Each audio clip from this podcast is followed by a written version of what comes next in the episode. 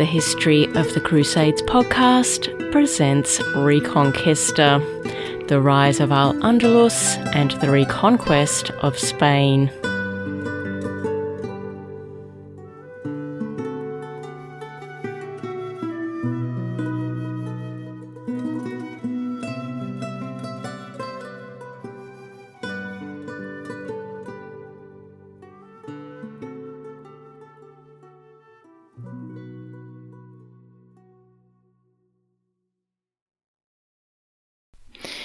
Episode 36 Barbastro Part 1.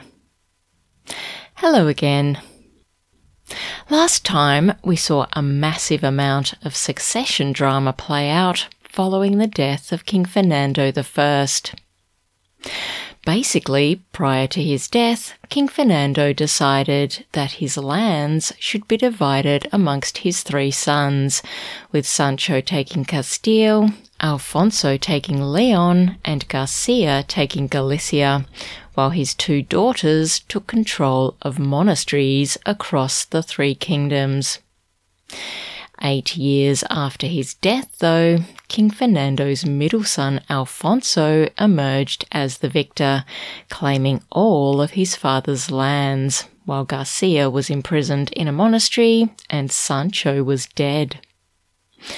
Fernando's daughters, Elvira and Urraca, still had their monasteries, although Urraca had also become a political player, as it was her alliance with Alfonso and the subsequent assassination of her eldest brother Sancho at Zamora which sealed the deal for Alfonso. Now, in this episode, we are going to swing over to the Pyrenees to catch up on some important events which have been taking place over there. But before that, since monasteries seem to be trending, we are going to take a quick look at the role monasteries are currently playing in the Christian kingdoms, not just across the Iberian Peninsula, but also in wider continental Europe. Now, I admit that in the last episode, I was a bit dismissive about the fact that the female offspring of King Fernando had received only monasteries as their portion of the inheritance, but I shouldn't have been. Monasteries at this time were small powerhouses, and in the end, the daughter's part of the deal worked out much better for them than that of their brothers Garcia and Sancho.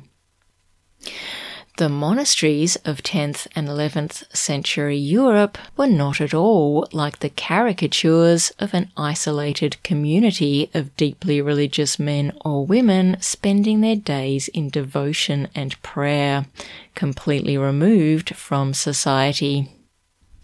On the contrary, monasteries at this time were closely tied not only to the local community, but to the wider Christian world, and were often powerful institutions in their own right.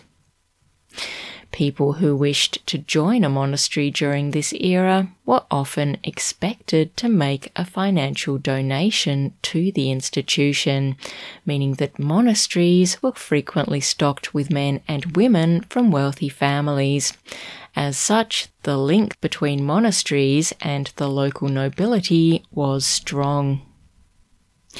These ties were strengthened by the fact that many monasteries boasted patrons or wealthy donors who made regular financial contributions to the monastery.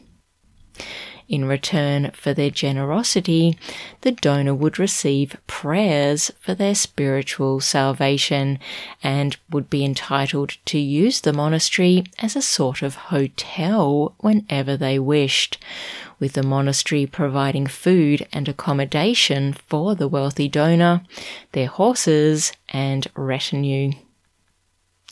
This arrangement would, on occasion, turn permanent, as elderly or incapacitated knights or lords would sometimes choose to spend their twilight years living in the monastery they had supported. Monasteries also provided financial services. Most large monasteries contained secure places where valuables could be deposited for safekeeping, and the wealthier monasteries were able to provide loans to suitable applicants. The abbots of monasteries were generally drawn from the upper classes and were frequently powerful people who could bridge the gap between church and secular authorities. While the abbots were clearly part of the church, they were removed enough from the politics of the church to hold power in their own right, while their ties with local aristocrats meant that, should they wish to do so, they were equipped to play a role in the wider political scene. King Fernando was well known for his generous donations to the monasteries in his kingdom. By far the biggest chunk of his monastery donation dollars, though, went to a monastery not inside the Iberian Peninsula, but outside it, to the monastery at Cluny in France. Cluny had been founded by the Duke of Aquitaine in the year 910, and included in the original endowment was a mixture of farmland and uncultivated land, vineyards, forests, mills, and waterways. The Duke of Aquitaine stipulated that the monastery ought to provide hospitality to the poor, travellers, and pilgrims. The fact that the land controlled by the monastery could provide it with its own income and the fact that the Duke of Aquitaine ensured that it was subject only to orders from the Pope in faraway Rome and not to local authorities, either church or secular, meant that Cluny was able to set its own rules and operate with a large degree of independence. By the time of King Fernando's death, Cluny was on its way to becoming one of the most wealthy and powerful monasteries in Europe and was about to embark on a massive building program. One reason why it was able to fund this expansion project was largely due to the fact that, during his lifetime, King Fernando had made a point of making an annual payment of 1,000 gold pieces to Cluny, a slice of the wealth he had extracted from the taifas as part of his tribute system. This was an absolutely massive sum in fact, the annual donation from King Fernando outstripped all the other donations received in an annual period from all other sources combined. Now, King Fernando sending a massive sum of money over the Pyrenees to Cluny Monastery in France wasn't an isolated event. Cluny was a Benedictine monastery, and the Benedictine version of monasticism made its way to Catalonia around 40 years after the founding of Cluny, and from there spread to Aragon, Navarre, and Leon. What this meant in practice was that monks from the Christian kingdoms in the Iberian Peninsula would travel to France and stay in various Benedictine monasteries, while French monks would frequently move to the Iberian Peninsula and settle in newly established monasteries there.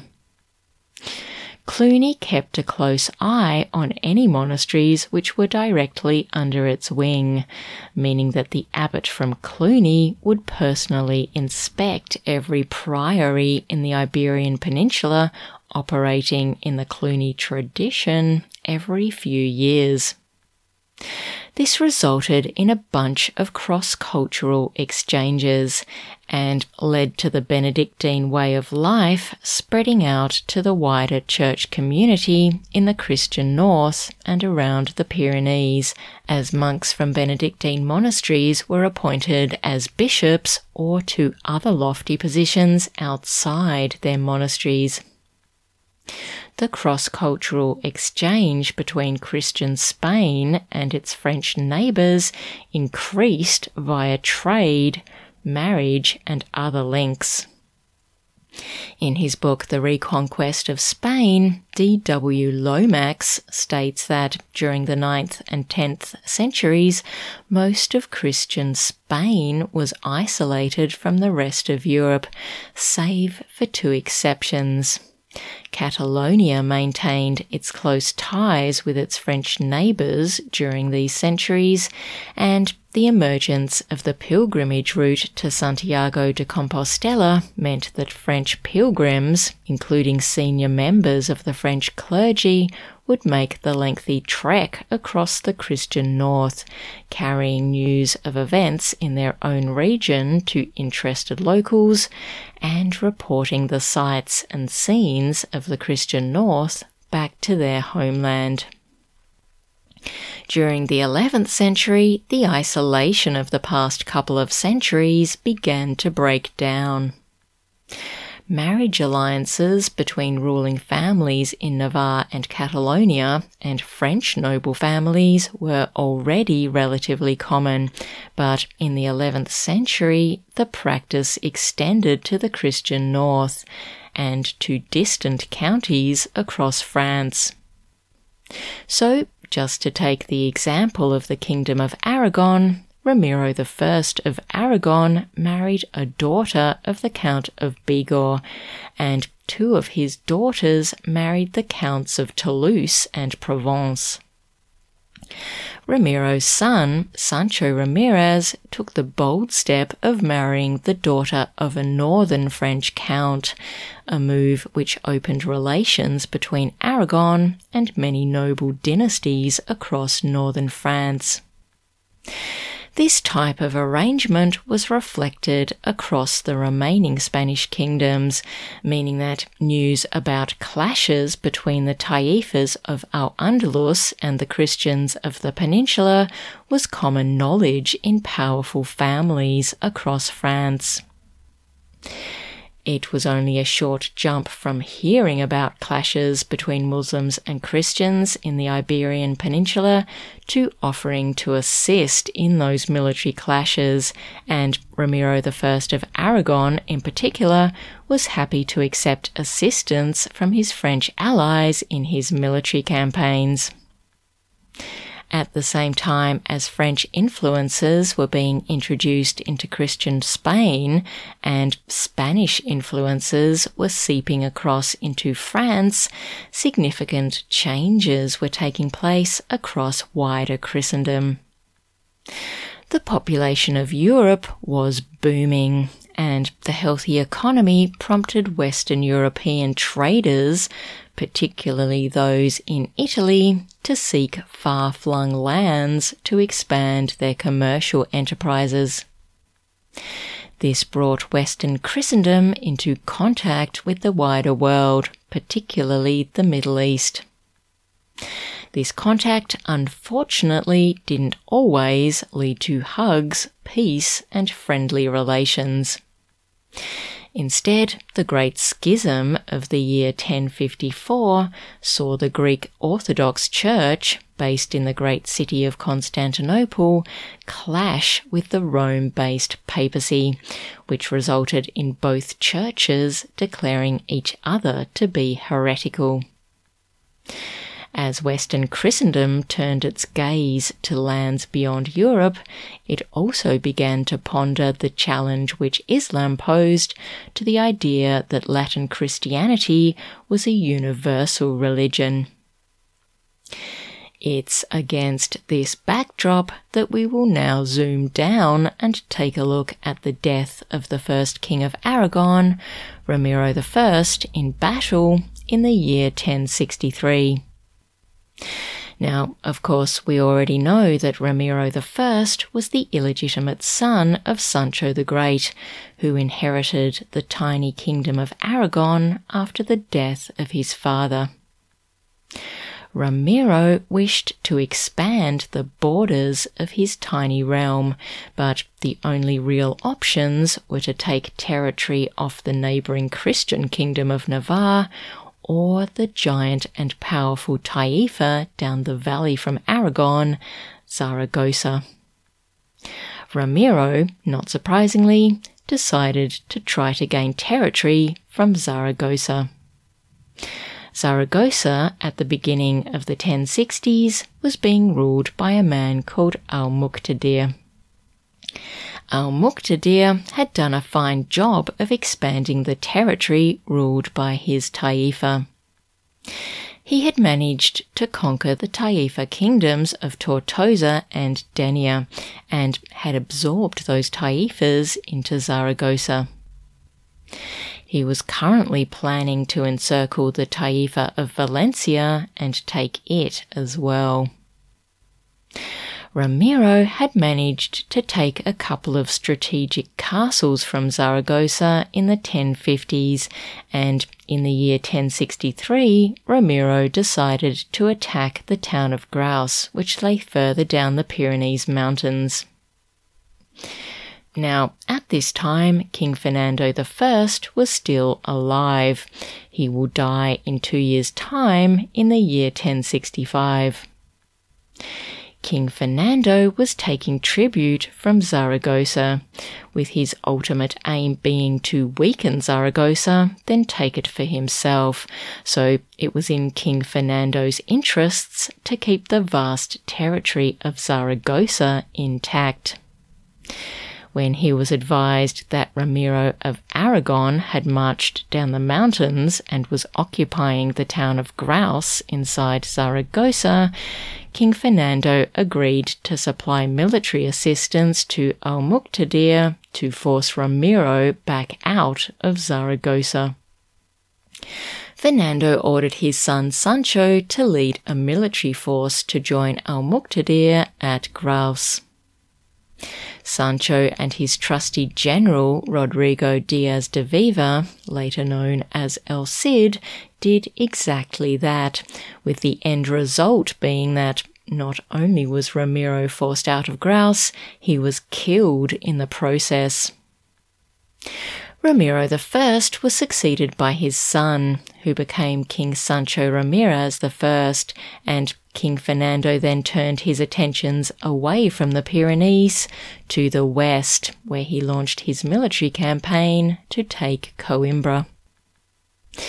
Now, in his book Reconquest and Crusade in Medieval Spain, Joseph O'Callaghan speculates that Prior to his death, Ramiro I of Aragon may have formally requested French and papal assistance for a military campaign against the Muslims of Zaragoza. If this was the case, it would explain what happened next.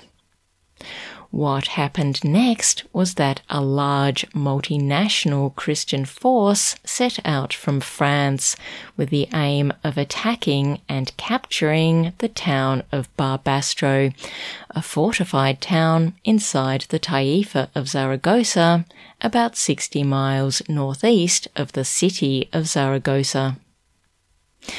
And just as a side note, the Zaragozan town of Barbastro shouldn't be confused with the fortification of Bobastro, which was the subject of episode 16.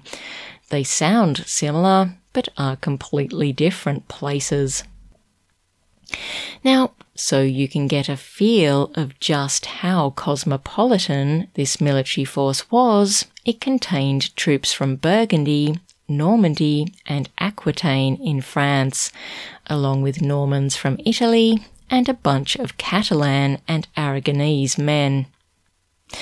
It was led by a number of powerful noble figures, including Duke William VIII of Aquitaine and the Norman military commander Robert Crispin, who was rumoured to be acting with the endorsement and support of Pope Alexander II.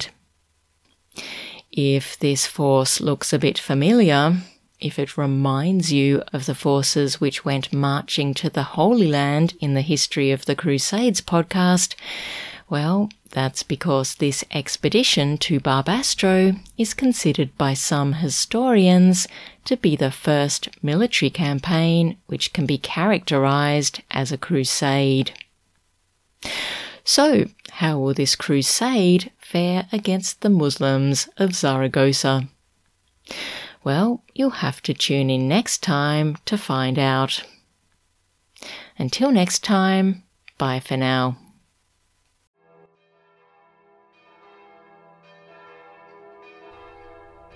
This podcast is powered by Patreon.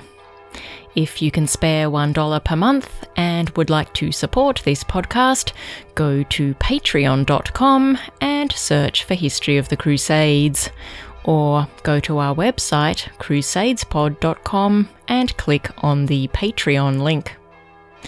Your $1 contribution will mean you get access to an extra episode every fortnight on topics related to the Crusades and it means that you are powering the History of the Crusades podcast.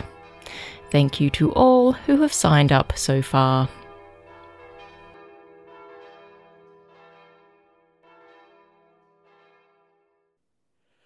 Sanctus, Sanctus, Sanctus.